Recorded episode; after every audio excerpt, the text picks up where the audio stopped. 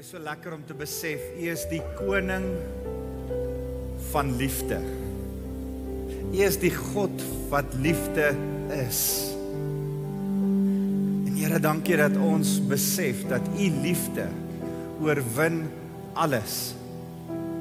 Here selfs die die grootste mag in die hele wêreld, die die mag wat elke mens gevangene hou, die dood word oorwin deur die liefde van Christus, deur die feit dat hy uit liefde uit sy ne lewe neergelê het, Here, dat U net daar kom sterf het in ons plek en deur liefde die dood oorwin het sodat die dood nie meer hou vas op enige een van ons kan hê nie.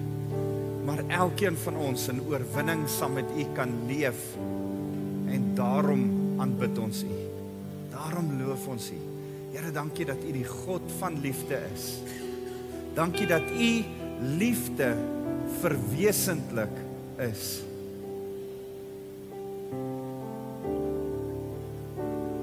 Here ons eer U as liefde. Ons eer U as die liefde lewe. Vanuit U as liefde in ons lewe kan ons alle ander dinge in perspektief sien. Kan ons alle liefde ander liefdes in perspektief sien. En Here, daarom wil ons op grond van die liefde kom lief hê. Here, ons ons kan nie eers eintlik begin om lief te hê uit ons eie uit nie. Of dit in ons huwelike is en of dit in enige ander verhouding is. Besef ons, Here, ons liefde kan net ware liefde wees as dit gegrond is op die liefde van Christus. Here, u onkondisionele liefde. Mag ons dit begryp, mag ons dit begin beleef, mag ons dit ervaar, maar mag ons vanuit dit liefde uitleef vir ander.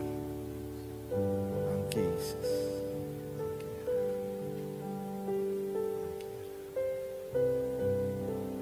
Daar waar jy is, wil ek hê dat jy net net jou oë toemaak. Net sal besef dat die God is liefde. En dat Jesus Christus jou liefde is en dat jy in 'n liefdesverhouding met hom moet staan. En dat dit soos 'n dam 'n see liefde is. 'n See van liefde en dat jy vanuit hierdie liefde kan kom haal liefde vir jou kinders. Liefde vir jou man of vir jou vrou. Dat jy vanuit hierdie liefde en ek wil hê jy moet die prentjie sien van God se liefde vir die mense wat saam met selfs vir die wat jy nie so goed ken nie, jou buurman. die ou op die straat. Here, ons wil vanuit hierdie liefde selfs vir mense wat ons kwaad maak en wat ons verkeerd opvryf en wat woede in ons stuur.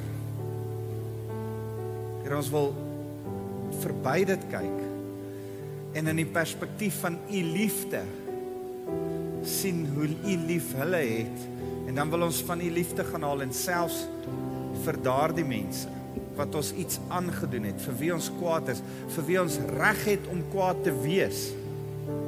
Ons vir hulle liefde gaan gee want as ons in die lig van u liefde na hulle kyk, besef ons kan ons nie anderste as om vir hulle lief te wees nie. Here mag ons lief wees vir mense om ons, onkondisioneel lief vir mense om ons, soos wat u liefde is. Kom ons bly net so in aanbidding en dan sit ons Wynand het vir ons 'n woord.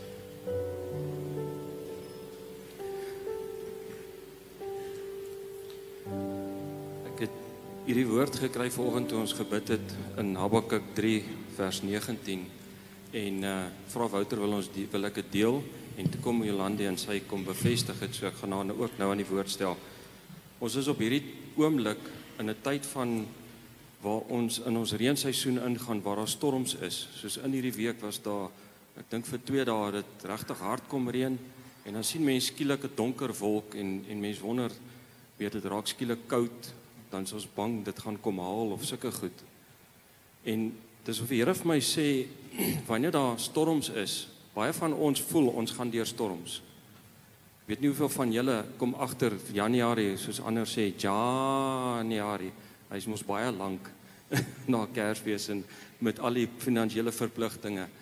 En die Here sê in hierdie woord kom bemoedig hy ons net. En hy sê in die uh boodskap sê hy die Here wat as koning regeer gee vir my die krag wat ek nodig het. As jy voel jy het nie meer krag nie, die Here sê hy kom gee vir jou krag. Hy sê hy maak dit vir my moontlik om probleme sonder moeite te kan hanteer. Ander woorde, as ek hierdie woord reg lees, ons almal kry probleme, maar die Here gee vir ons die uitkoms. En ek wil hoor, ek wil hê julle moet na die woord hoor wat Jolandi sê wat absoluut hierby inval. Môre julle. Wow, julle terwyl ons worship. Dit was so mooi. Ek het gesien hoe Jesus en weet jy nee, hy het nie een oor geslaan vanoggend nie. Hy het agter ek het gesien hoe hy agter elke persoon kom staan en net jou skouers jou agterkom vashou so op jou skouer. En wat ek ervoor waar die Here net sê ek het jou. En um ek ervoor toe net die skrif. Wat ek wat ek ervoor is dat jy jy het jou situasie en maak nie saak hoe lig of hoe swaar hy is nie. En, en die wêreld almal kyk van na jou van 'n wêreldse perspektief en hulle beoordeel jou. Maar die Here ken jou situasie hy kyk dieper. En hy's hy's saam met jou in dit. En wat ek ervoor is um toe nou is Deuteronomium 31 vers 18 en dit sê it is the lord who goes before you. He will be with you He will not leave you or forsake you. Do not be do not fear or be dismayed. En Wouter, as ek gou-gou mag, ek wil hê jy moet gou-gou jou oë jou oë toemaak. Nee. En en ja, hier is dalk nie iemand met 'n probleem nie, maar daar is ook. Daar is mense en en maak jou oë toe en sien net jou situasie raak. Jesus gaan jou vooruit. En en sien hom daar. Hy's klaar daar. Hy klaar die pad, pad vir jou oopgeveg. He paved the way for you. Okay, dankie. Dankie. Here, dankie dat ons U kan eer en loof. Dankie vir U liefde waarin U ons net kom bevestig vandag. Dankie dat U by elkeen van ons kom stil staan.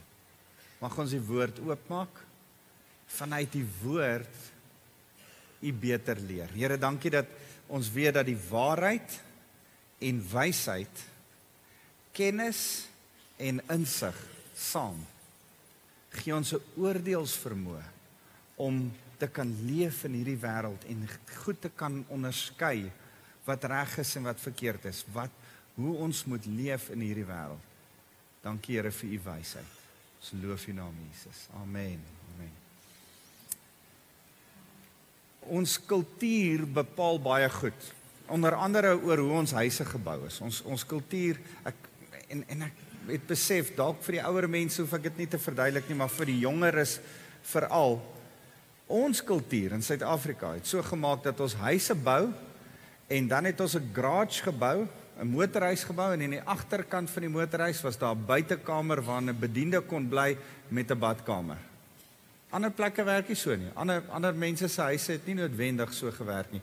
Maar dis as gevolg van ons kultuur waar ons bediendes by ons laat bly wat so werk. Nou ek ek dink mooi, ek moet dit nou mooi vir die mense vir die jong mense verduidelik want deesdae werk dit nie meer oor die algemeen so dat daar 'n inslaap bediende by 'n huisgesin is nie. Uh daar's nie meer iemand noodwendig by die huis nie, maar ons het ons hele ons hele kultuur so ingestel, al die huise is so gebou of kom ek sê meeste huise is so gebou uh en en dit was 'n kultuurgebruik. En en ons het 'n paar goed geleer van die kultuur waar ek groot geword het, kan ek onthou hoe die hoe die vroutjie wat vir ons gewerk het se bed op uh op sulke verfdromme gestaan het.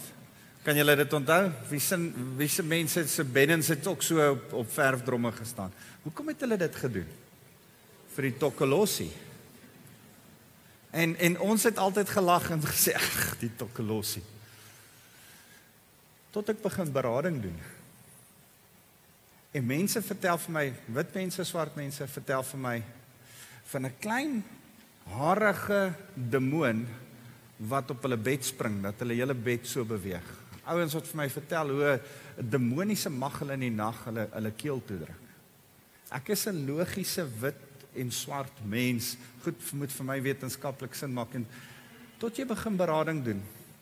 En tot jy met die demoniese begin te doen kry, dan kom jy agter daar's 'n geesteswêreld wat ons westerse verstand nie altyd mee te doen kry nie, maar wat so 'n realiteit is vir die mense wat hulle beddens op verfblikke op bakstene ge, gesit het om van die tokkelossie af wat 'n realiteit vir hulle is groter as vir my en vir jou want want hier is 'n 'n hele kultuur wat saam met ons kultuur, ons Afrikaanse kultuur is nie noodwendig so gewoond aan die ongesiene riem wat om ons is nie. Maar daar's 'n kultuur saam met ons. Sotho, Zulu, Khoza kultuur wat saam met ons in Suid-Afrika woon en werk en leef. Vir wie die onsigbare riem groter en 'n groter realiteit is as die sienlike. En en net dit bring al klaar 'n massiewe misverstand tussen kulture. Mense wat nie die onsigbare as belangrike ag nie en mense wat die die onsigbare as geweldig belangrik ag in hulle lewe. En en daarom wil ek vandag met jou gesels oor die die onsigbare riem wat ons as westerlinge baie keer kan wegredeneer as nonsens. Tog praat die skrif oor en oor en ek gaan nou vir julle wys van Satan. En jy moet weet, Satan is 'n realiteit. Satan is verseker 'n realiteit. Ek wil met jou praat oor wie die duiwel is. Wie is Lucifer? En ek wil met jou praat oor demone. Jy sien ons is besig in 'n reeks oor engele. En engele is wonderlik, hulle is dienende geeste. Ons het 2 weke terug daaroor gepraat. As jy daai preek gemis het, gaan gaan kry hom gerus. Ek dink die preeknotas is nog op YouVersion. Kan hulle dit later op YouVersion kry? Uh hulle hulle kan dit kry, hulle kan nou nog die notas kry sê die ouens daar agter. So gaan kyk 'n bietjie na al, alles wat wat wat engele vir ons doen. Hulle ek het hulle job description neergeskryf. Wat hoekom is hulle daar vir ons?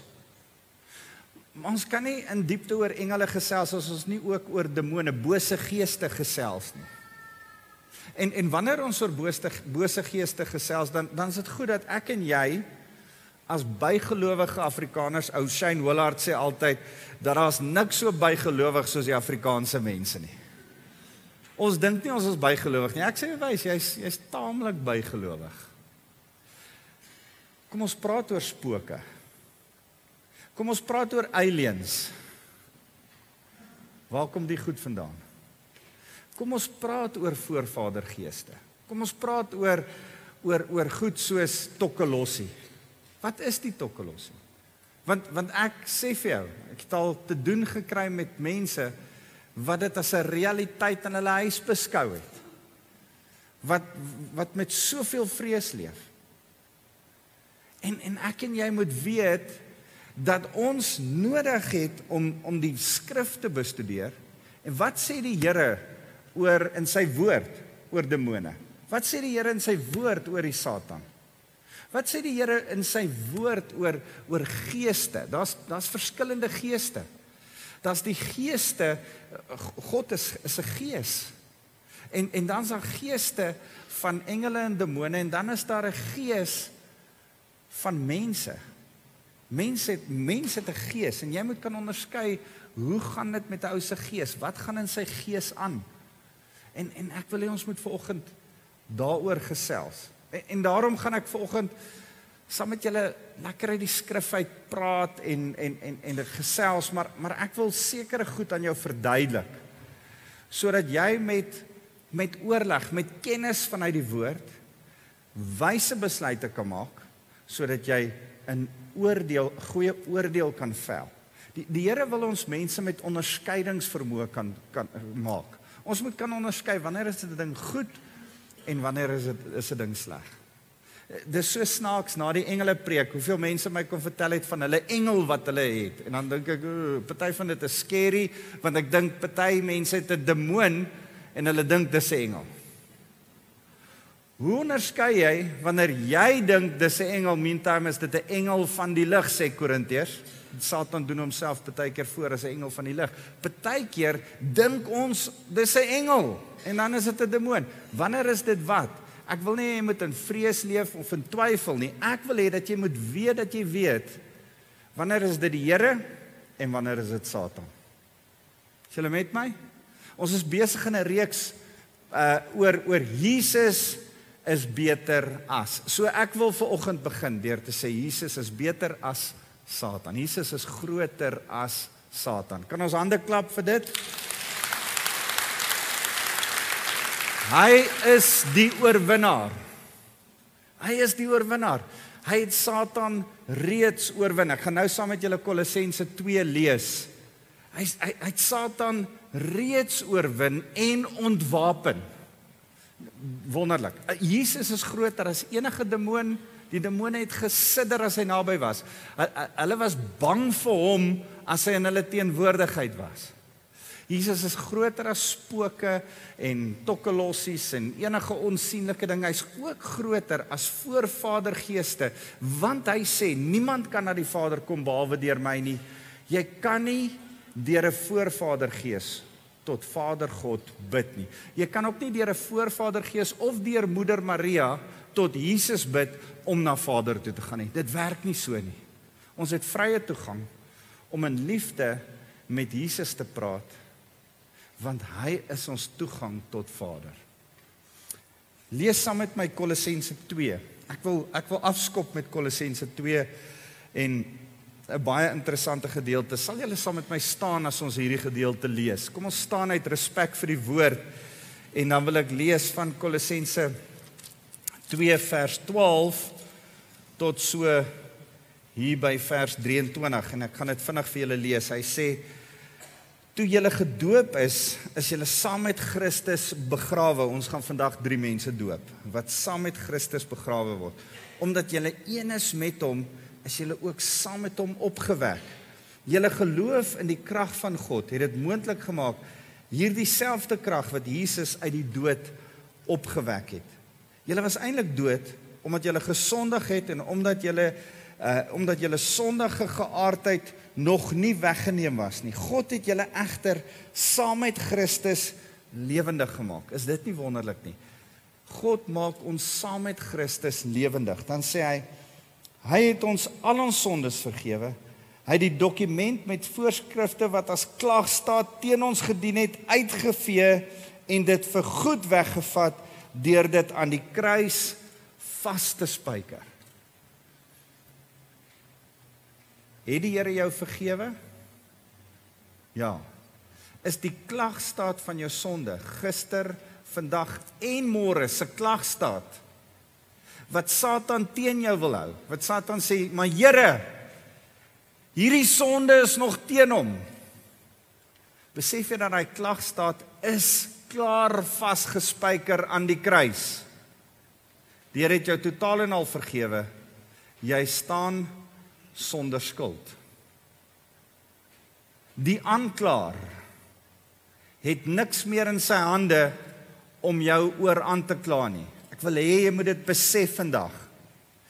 In ons stand in Christus, ons is totaal en al geregtig. Die Here sien ons asof ons nie gesondig het.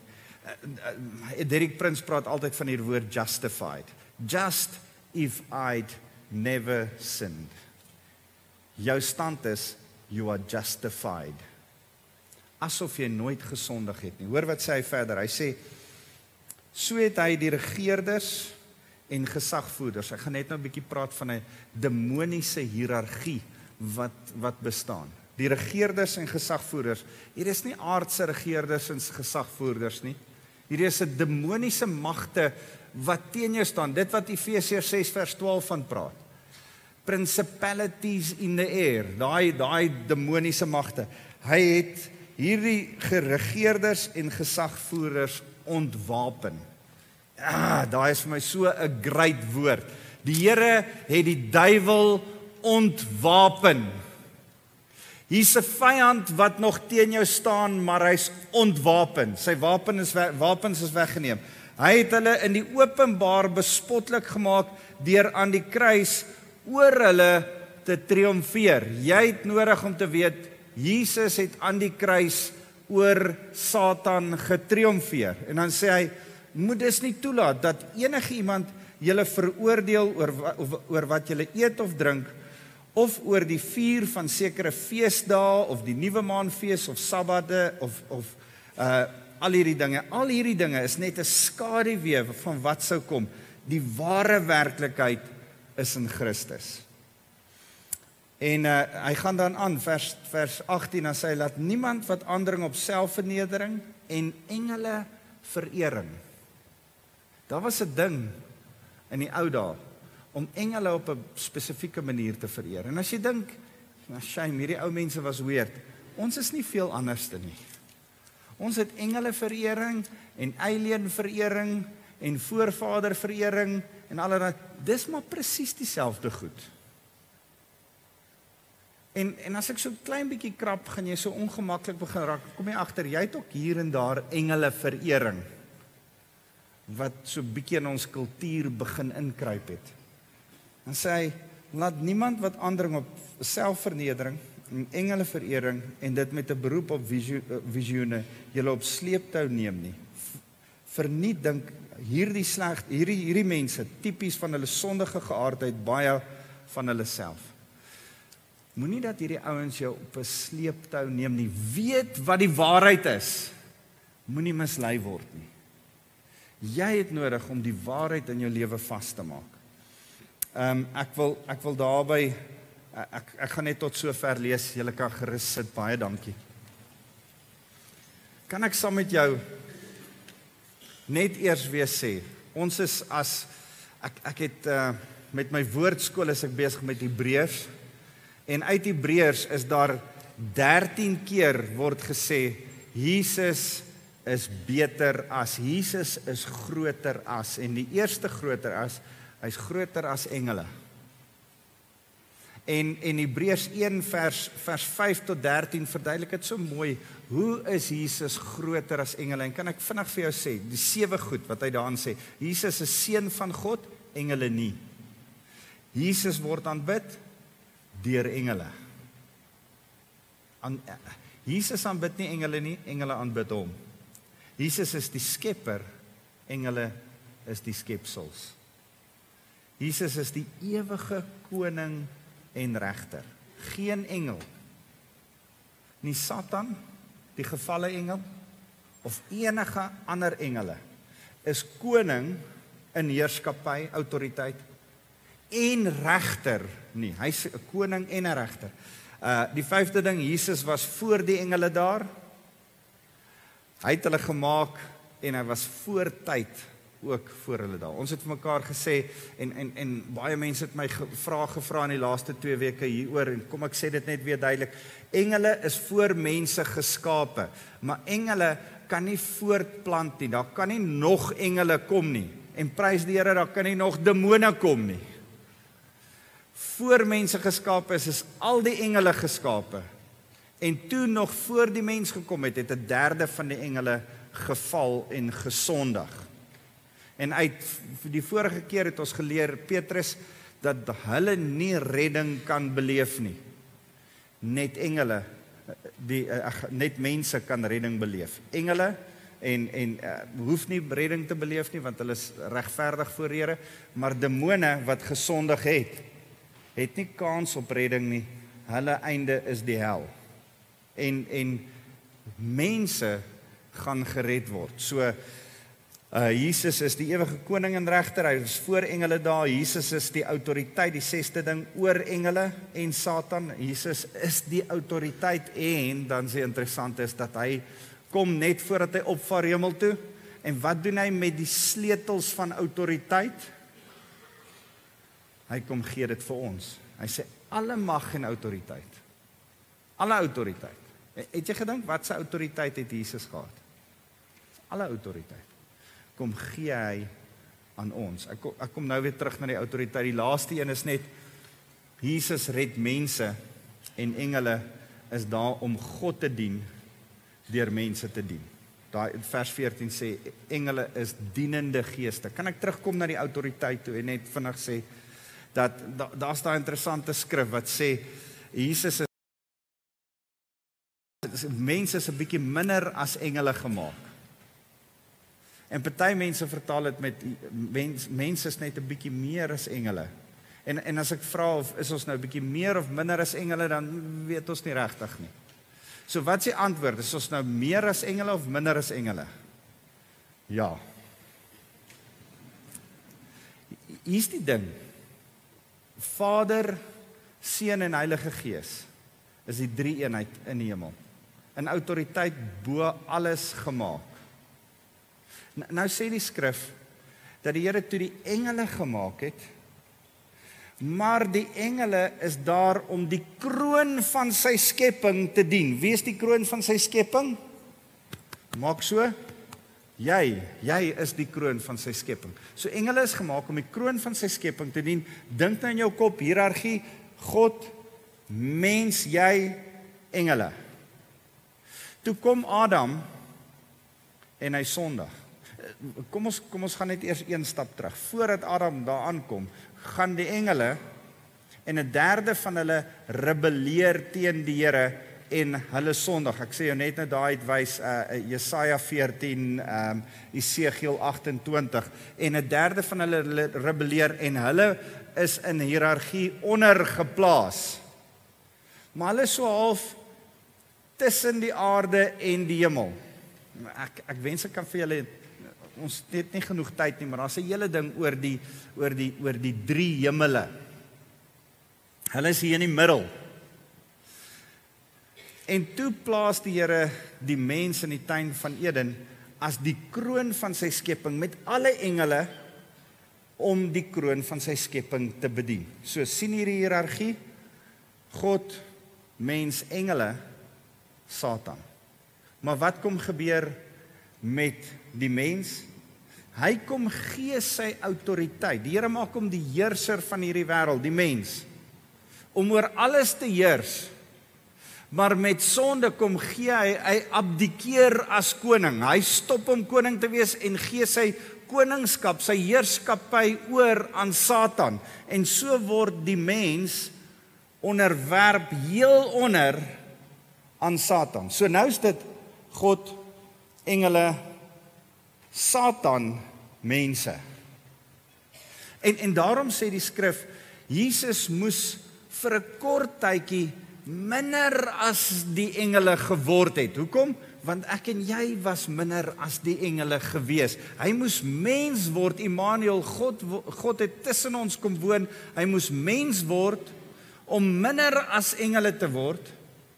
Om as hy minder as engele is, die dood te oorwin en autoriteit terug te kry en weer in koningsheerskappy oor engele aangestel te word. So aan die kruisdood het Jesus weer autoriteit gewen. Hy was minder as engele. Aan die kruisdood word hy weer meer as engele. Hy vaar op en gaan sit aan die regterhand van Vader. En dan sê hy in Kolossense, hy maak jou en my meer uh, Romeine uh, uh, 8 vers 37 ons word meer as oorwinnaars in Christus Jesus en ons sit sal is nou dat jy Christus is. Nou dat jy in heerser van hierdie wêreld Satan want hy is die heerser van hierdie wêreld verby hom daar's daai liedjie wat ons sing underneath our feet Satan is onder ons voet.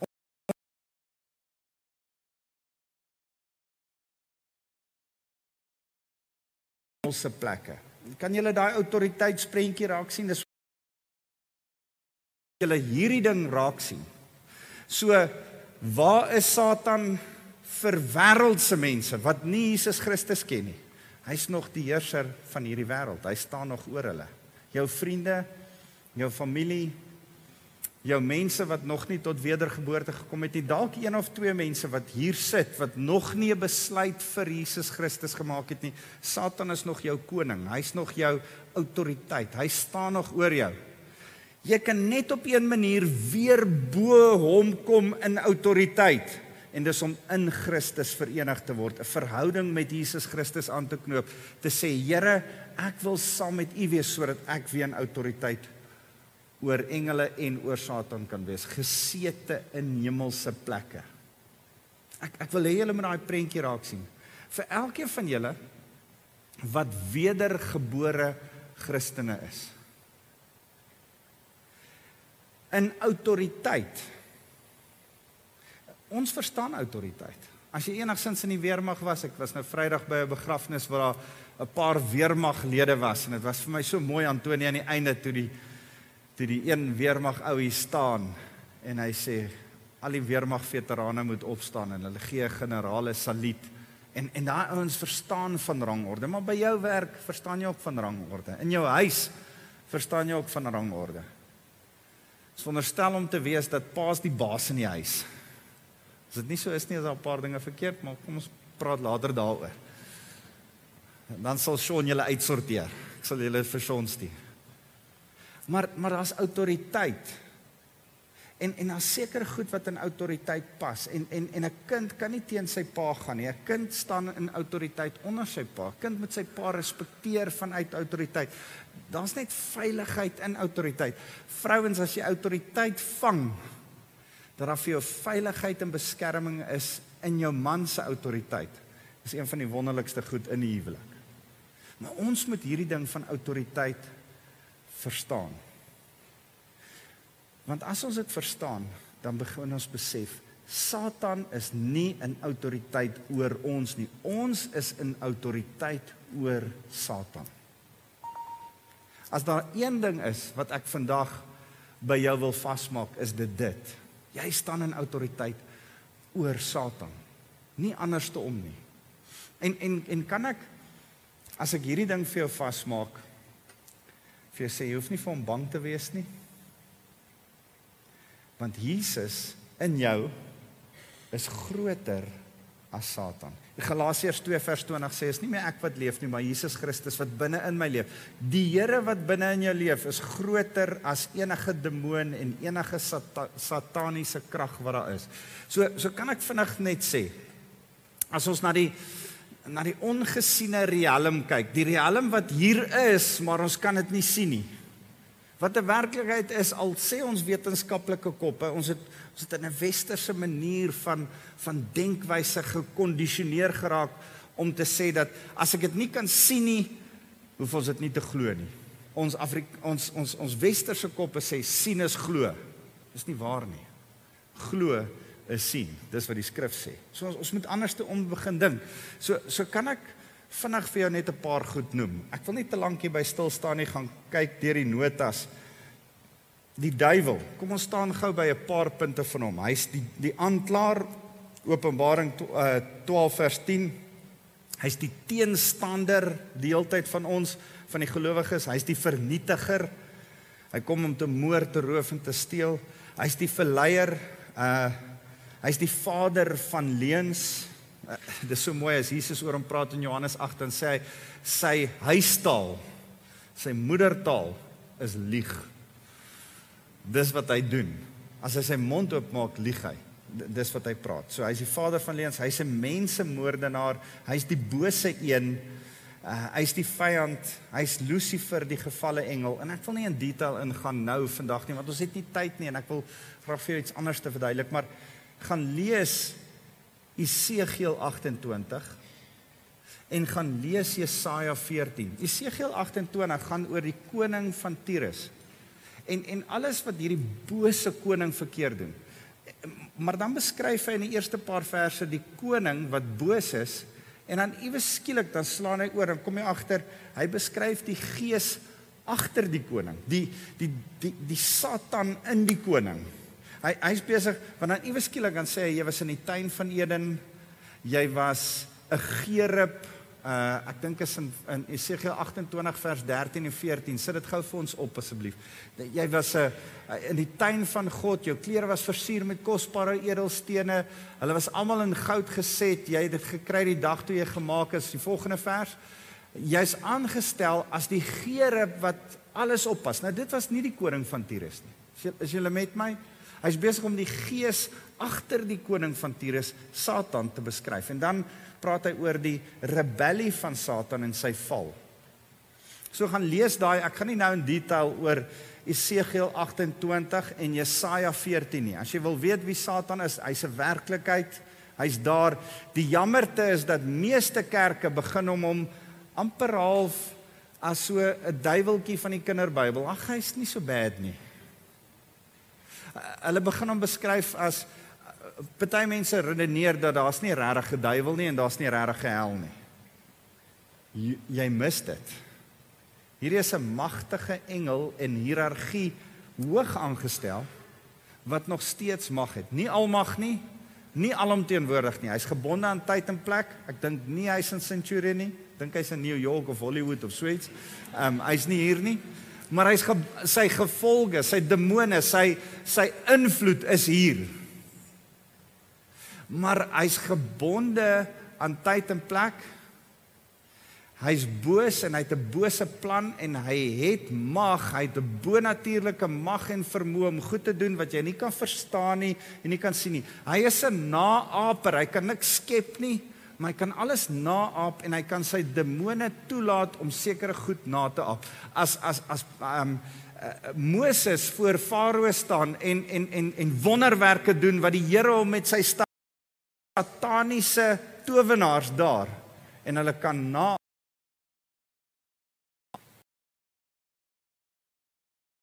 wat wat sataniste en demoniese goeters wat hulle doen is daar eintlik 'n mooi ding wat die Here geskep het. As hulle astral travelling doen dan dan dan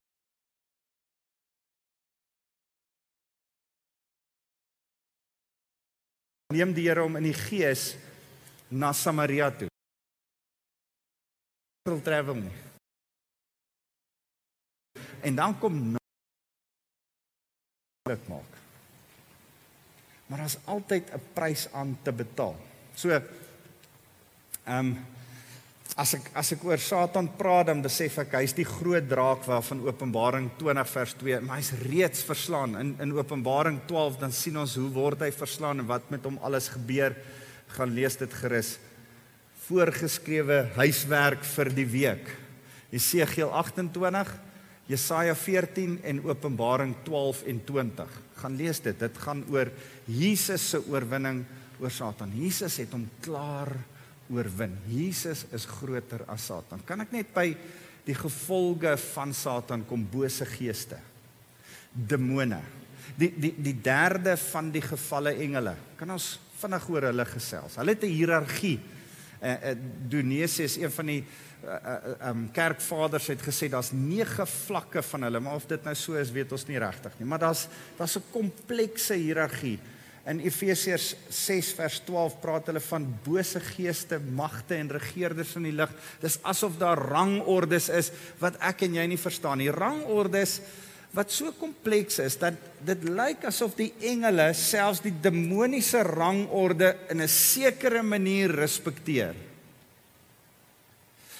In Judas staan daar dat dat dat Michael met Satan met Lucifer gekompeteer ge, ge, ge, het, gewetywer het vir Moses se liggaam en in hierdie wetywering het hy nie dit goed gedink om Satan sleg te sê nie dis nogal interessant. Van daar's 'n autoriteit wat ek en jy nie eers verstaan nie.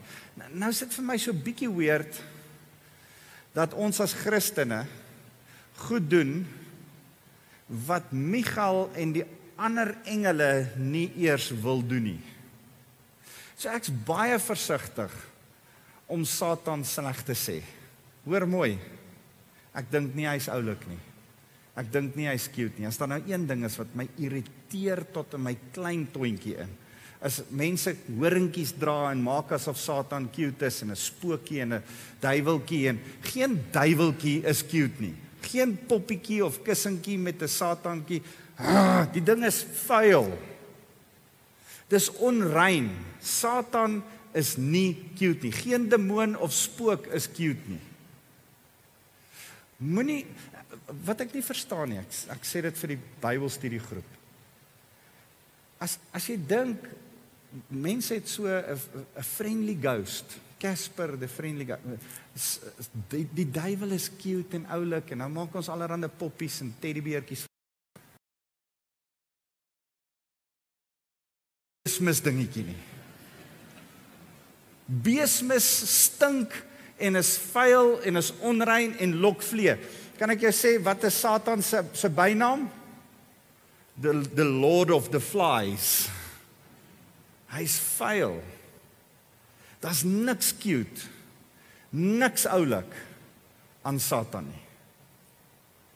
Bly weg. As, as jy besef wat heiligheid is, dan sal die verafskuwing van wat vuil is vir jou so verafskuwelik wees dat dit geen sins cute sal wees nie. Maak dit vir jou sin.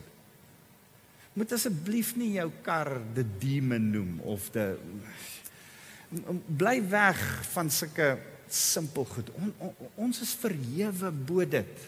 Maak dit vir julle sin? Ek ek hoop dit kan jou so 'n klein bietjie irriteer soos wat dit my irriteer.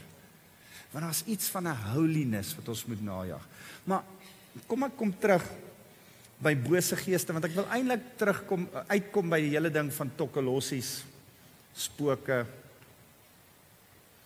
die hele ding van aliens. Waar kom hierdie goed vandaan? Jy sien, daar's familiêre geeste. En 'n familiêre gees is 'n bose gees. 'n Bose gees is 'n gevalle engel wat in 'n geestesriem beweeg. Hy mag nie manifesteer nie, hy mag nie in 'n liggaam manifesteer nie, maar as gevolg van mense se sonde maak hulle 'n 'n geestelike deur oop en nooi hulle 'n demoniese mag om in hulle te kan wees en in hulle te kan werk. En ek glo met my hele hart dat uh ongelowige mense demonies en jou beheer. Onthou sy sy sy einddoel, sy taak, sy sy game plan is om te moord te roof en te steel. Hy hy hy's glad nie vir jou beswil daar nie. Hy wil jou vermoor. So ek glo dat mense engele het wat daar is om hulle te beskerm, te help en te en by te staan. Ek glo dat gelowiges nog meer so deur engele bygestaan word, maar ons het 'n Heilige Gees wat aan die binnekant van ons woon. Maar as jou gees nog nie lewendig geword het nie en jy het nog nie tot wedergeboorte gekom nie, woon die Heilige Gees nie in jou nie en as gevolg van sonde maak jy partykeer 'n deur oop. Kan ek jou sê wat maak 'n deur oop? As jy buite jou sinne is, wanneer jy dronk is en nie meer goed kan dink nie, dan is jou gees nie daar om jou jou jou jou sielsarea om jou gees op te pas nie. En dan maak jy 'n deur oop. Dis kom die Here sê moenie dronk word van wyn nie, word vervul met die Heilige Gees. Want wanneer jy dronk word van wyn, kom daar 'n ander gees wat van jou besit wil neem en oor jou beheer wil hê. Bly weg van dronk word af. Wanneer jy dwelms gebruik, maak jy jou gees oop. Wanneer jy bedwelm is, is jy oop vir die geesteswêreld en kan daar goed inkom. Wanneer daar goed soos seksuele sonde gebeur, is dit 'n geestelike sonde. Wanneer seksuele sonde kom, maak jy jou gees oop vir die seksuele vir vir 'n ander gees om tot jou gees te spreek. Wanneer daar goed soos moord gebeur, is daar 'n sonde wat gebeur, afgodery, sonde wat gebeur wat jou gees oopmaak, demoon kan in jou kom. So dan kan ongelowige mense demonies besete wees. Maar wanneer ons jou na die Here toe lei en ons in autoriteit oor jou lewe staan en ons Satan wegjaag, dan glo ek is daar geen Christen wat demonies besete kan wees nie. Hoor mooi, 'n Christen kan demonies beïnvloed word.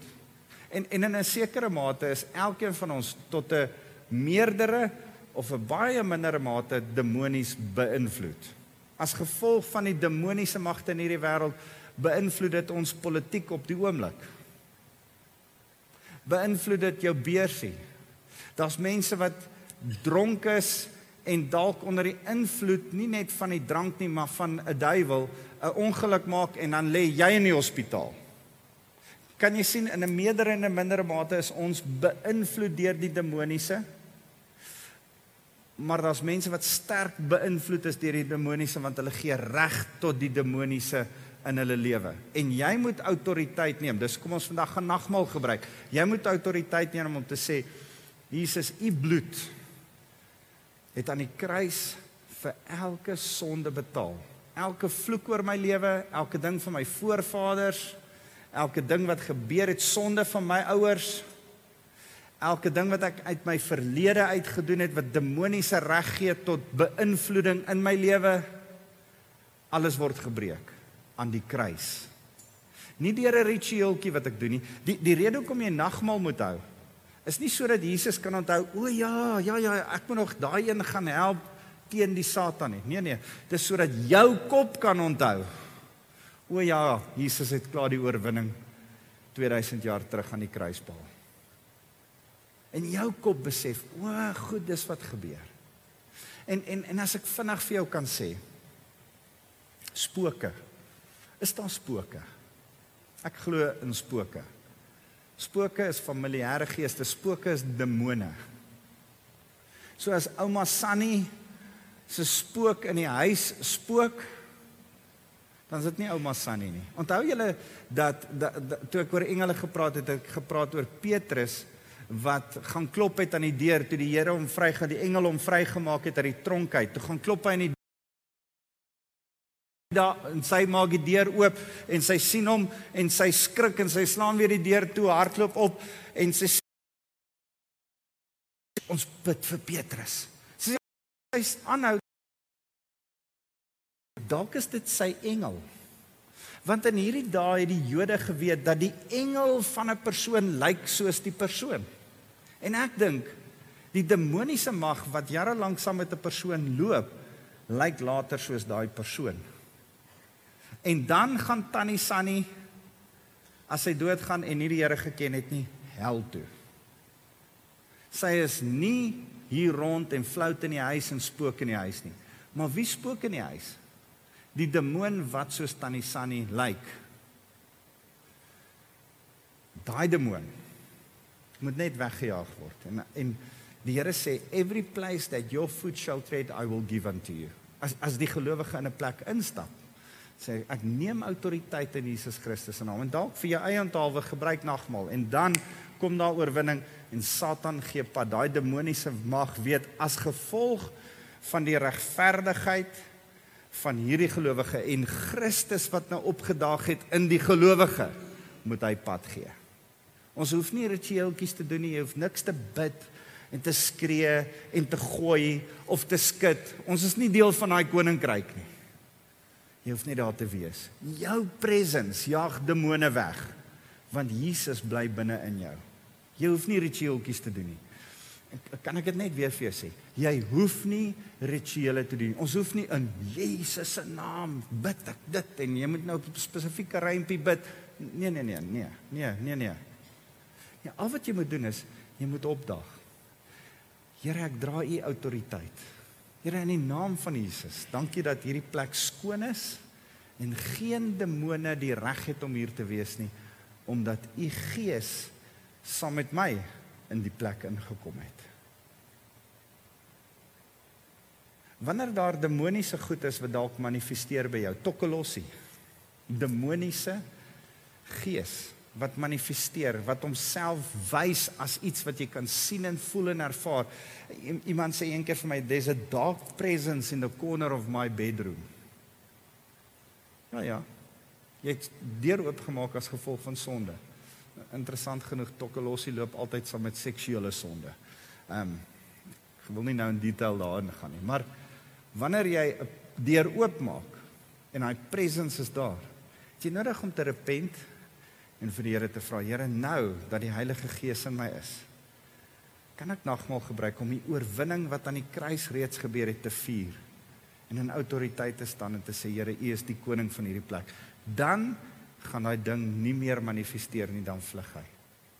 Kan ek vinnig sê as as mense geeste oproep, ek ek, ek luister toevallig en ek dink nie dit was toevallig nie. Ek dink was die Here wat my so toe gevat het. 702 die week. Daar's 'n vrou dan bel jy haar en dan sê sy, "Hoe jou is?" Sy sê vir jou hierdie en hierdie.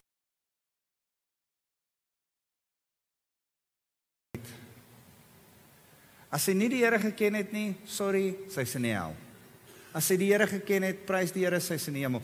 Maar jy wat ouma nou Daai ding wat ouma sê, wat praat en daai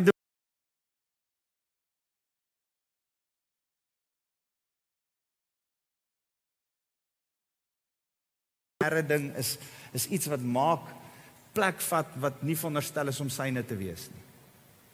Jy kan nie geeste oproep vandag mee nie. Ou Testament Samuel wat opgeroep is deur die heks van Endor, daar was die paradys met twee kante.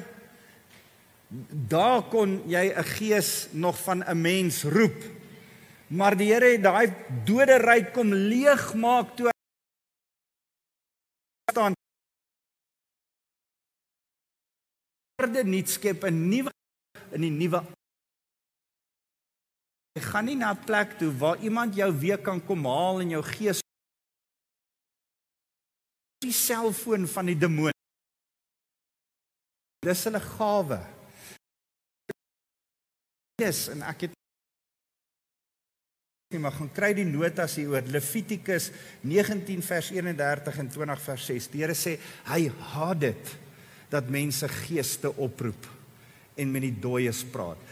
Dieselfde geld vir ander kulture rondom ons wat voorvader geeste oproep en met hulle voorvader geeste praat. Dit is nie veronderstel om met ons voorvader geeste te praat nie. Daar is nie jammer om te sê maar daar is nie 'n ding soos 'n voorvader gees nie. Ouma wat dood is en nou vir jou sê om om 'n offer graf toe te bring. Dis nie ouma nie. Ouma's in die hel of in die hemel. Daai ding wat 'n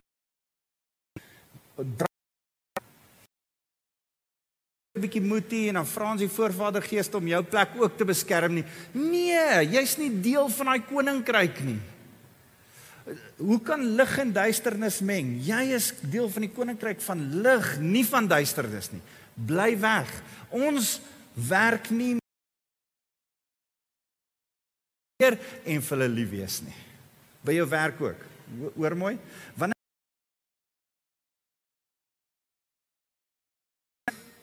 jy eintlik van die koninkryk van die bose en werk jy saam met hulle, jy's veronderstel om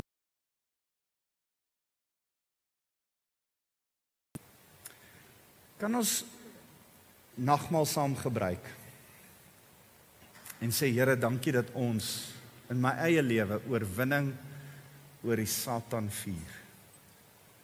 Dankie dat my huis my gesin my werk, al my talente aan die Here onderwerp word. As ek nou nagmaal gebruik, onderwerp ek dit weer aan die Here. En sê ek Here, U is die koning. U het eintlik die oorwinning klaar gebring. En ek vier hierdie oorwinning saam met U. As ek as ek dit proe op my lippe, as ek daai daai druiwesap proe, dan proe ek die oorwinning wat die Here oor Satan behaal het. Elke keer as Satan jou kom aanval en glo my, Satan val ons nog steeds aan. Ek ek ek wens ek het genoeg tyd gehad om julle stories te vertel van storm te gewees het nie. Hoe storm om hulle aan te val. Ehm um, Satan wil jou hy's ontwapen. Kom staan, dan behoort jy net te sê, Here, dankie Jesus Christus dat U klaar Satan oorwin het en dat ek in oorwinning staan. Ons oorlogvoering is nie 'n fight en 'n battle wat ons moet fight nie, is net 'n mentaliteit van, o ja, ek is klaar meer as 'n oorwinnaar in Christus Jesus. Ek staan klaar in oorwinning.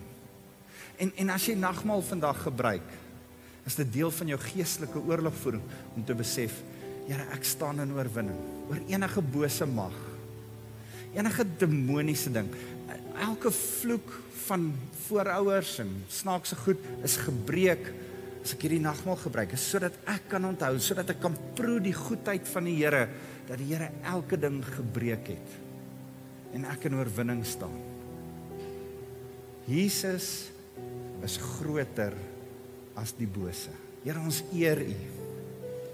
Here dankie dat ons nagmaal saam kan kom gebruik as 'n liggaam saam om U oorwinning te vier. Vir jou uit